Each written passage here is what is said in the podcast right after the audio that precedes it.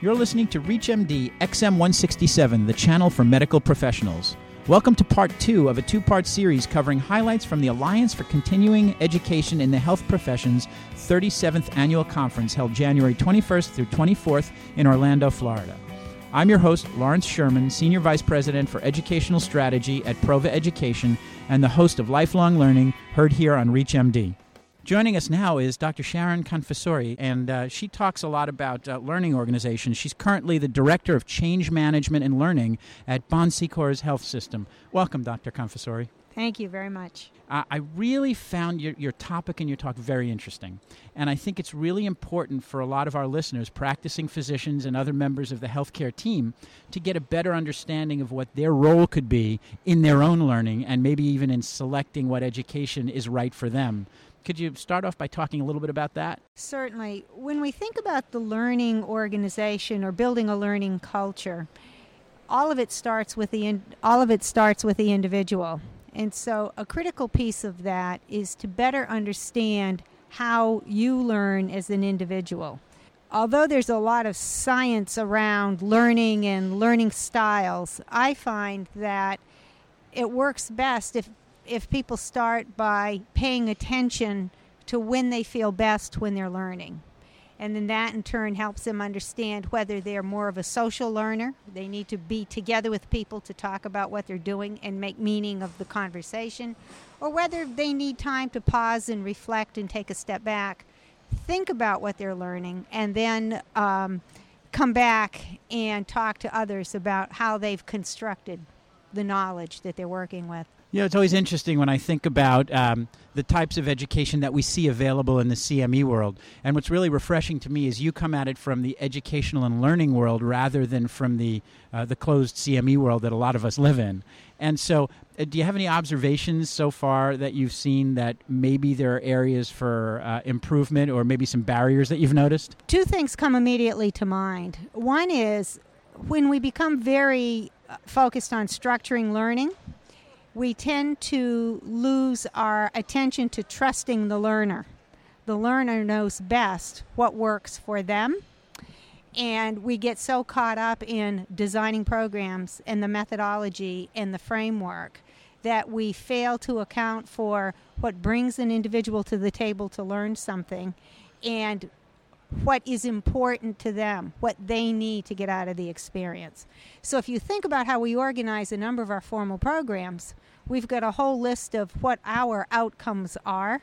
We have absolutely no understanding of what their interest is. And the best learning happens when the interest of the individual matches the outcomes that we've designed the program for you know, I think about that when I see the hallway discussions in conferences. You know, we're adults, we're self directed, we know what we want. We don't even realize that what we're doing is learning, but we're doing that exact thing. Absolutely. I think another key dimension to it is how do you certify or credential self directed learning? It's very hard to count and it's very hard to quantify. There are ways to do it, but it's but it's more challenging than setting up organ, you know, organized, structured programs and events to make that happen. Right. You know, and I, I think one of the, the criticisms of CME sometimes is that uh, there's very little structure, and the learners are left on their own to try to find education, and then they're so beholden to points for recertification that they wind up settling for the education that they find and and that becomes a challenge or a barrier to exactly what you're saying. Well, and I think we need to be careful about use of the language in terms of education and learning. In my mind, education is organized in some way, formal, structured experiences, process, if you will. Learning can be associated with education, but not necessarily. So we should never confuse an educational experience with whether or not somebody learned. So I, I don't know if you've had the opportunity to observe some CME activities, um, but I wonder if you feel that it's the right level of learning that's taking place, or if there's opportunities for CME providers and educators to really develop better practices? That's quite a loaded question because my observation of CME experiences is pretty limited. I will say if CME experiences align with most certification type programs, there's lots of opportunities to think differently about the way you organize the learning experience for the professional. When I think about the work that we're doing all over the country to implement electronic medical records and the amount of time, energy, and resource that we're pouring into putting people in structured training environments, when in fact you may well get a much better outcome by putting a group of people in a room, giving them the system and an expert, and let them ask questions, figure out how the system works, and sort of write their own guidelines as they go. Could be much more effective for those people who learn much better on their own. Well, it's interesting that you say that. There's a lot of uh, emerging techniques in social learning uh, where we see that exact thing happening. And I think that's the exciting future of learning and education. Absolutely. And again, getting back to CME, the critical challenge is how do you document it and how do you certify it? And I think that's a wide open, wide open opportunity area for anybody who's thinking about how you might use the social learning and the social networking aspect as the next step of CME. Yeah, we, we had a whole pre-con yesterday on emerging technologies and the uh, applicability to uh, CME, and we have a CME chat on Twitter every week, and these are the topics that come up over and over again. And you know, one of the things you said before really struck me. It's you know the small group versus the large group.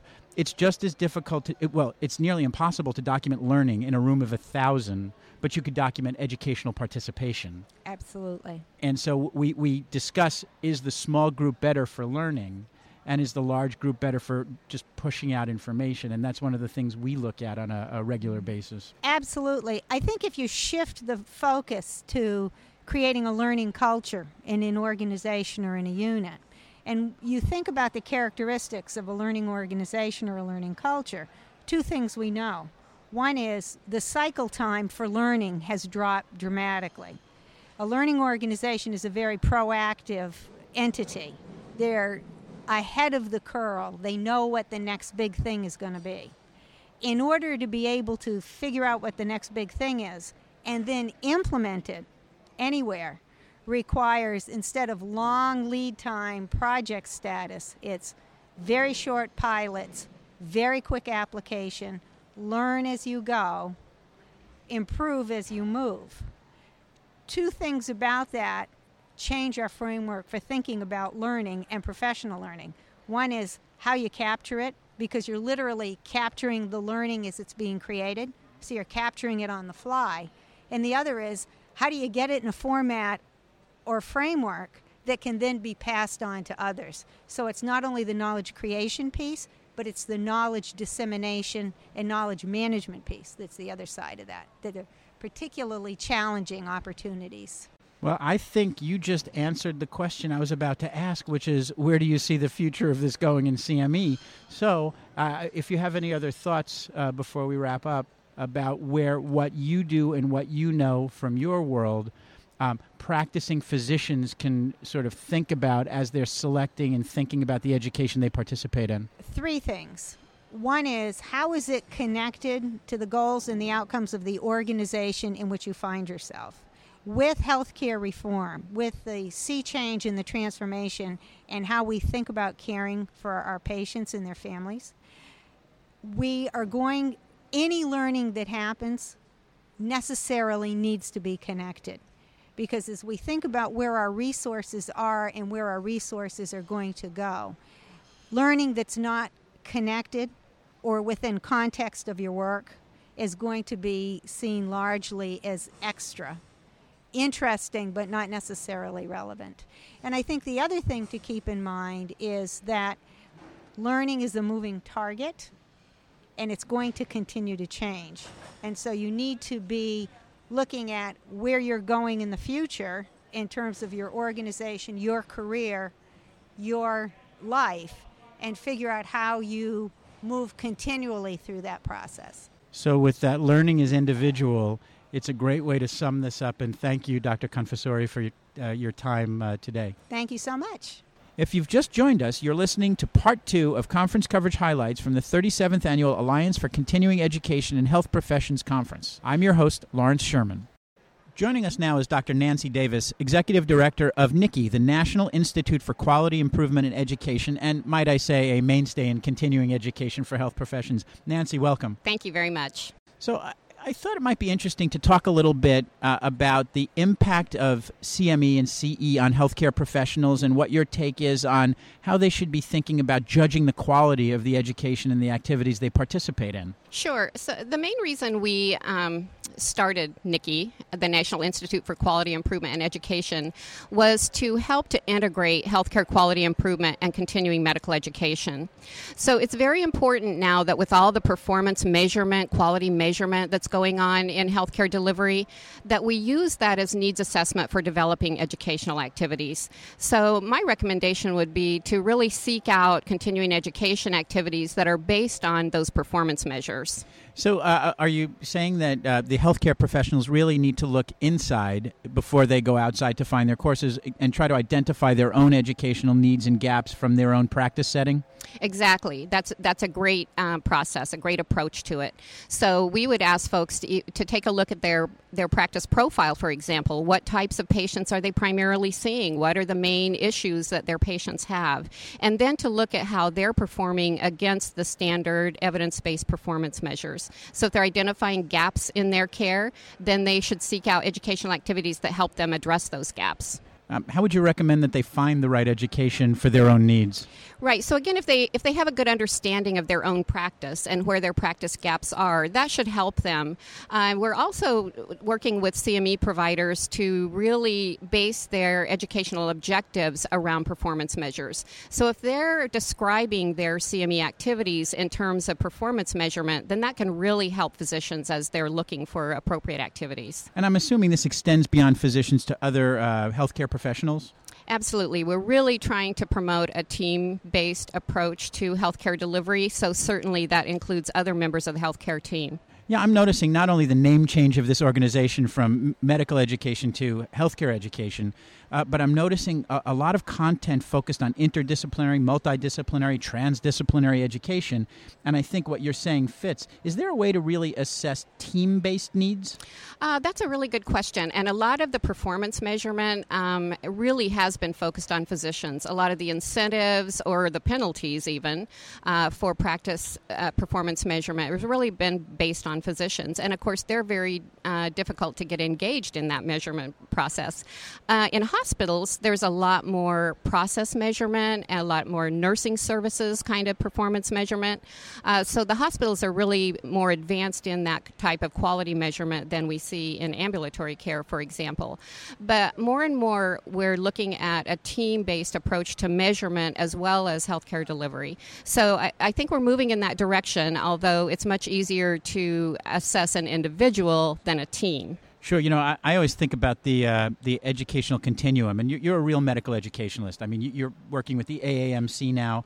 Uh, how do you see an evolution in that whole continuum of medical education so that the, the, folks that are being trained as physicians now will be more likely and ready to participate in self assessment and true reflective education? Yeah, we're, we're definitely seeing that. Um, as you mentioned, I'm working with the Association of American Medical Colleges, um, and we're really trying to promote that team based approach in training. It's very difficult. There's, there's a real challenge in team based training, uh, especially at the student level, because the, the, curricula are so different. They're often housed in different areas. So it's really when we can get them together in the hospital, for example, or even in an ambulatory care setting, where we can get the various members of the team together and really work on that team based approach to uh, training and improvement. So we're seeing movement in that direction for sure but there's still a lot of challenges with it. So we can sort of wrap this up by I, I want to ask you a broad question, and you can tell me as much as you want. You're about assessment, you're about measurement, and I think that's really important. Where do you see measurement from needs through outcomes going in the next three to five years from the uh, CME, CE, and healthcare uh, perspective? Oh, I think we're going to see a lot more of it, just simply because there's a lot more measurement going on in healthcare.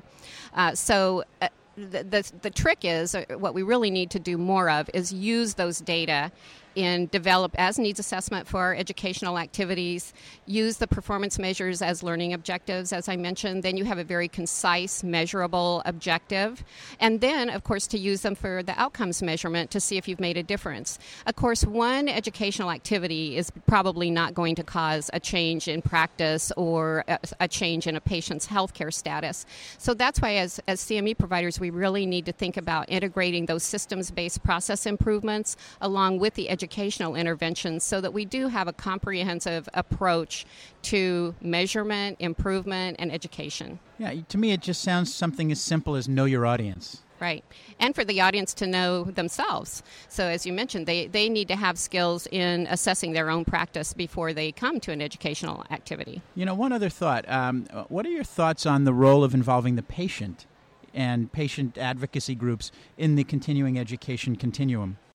Well, patient education is certainly a very effective intervention in improving care and engaging those patients in their own care. And again, CME has not done a lot of that. So I think it's a, an important um, place for them to go and to consider.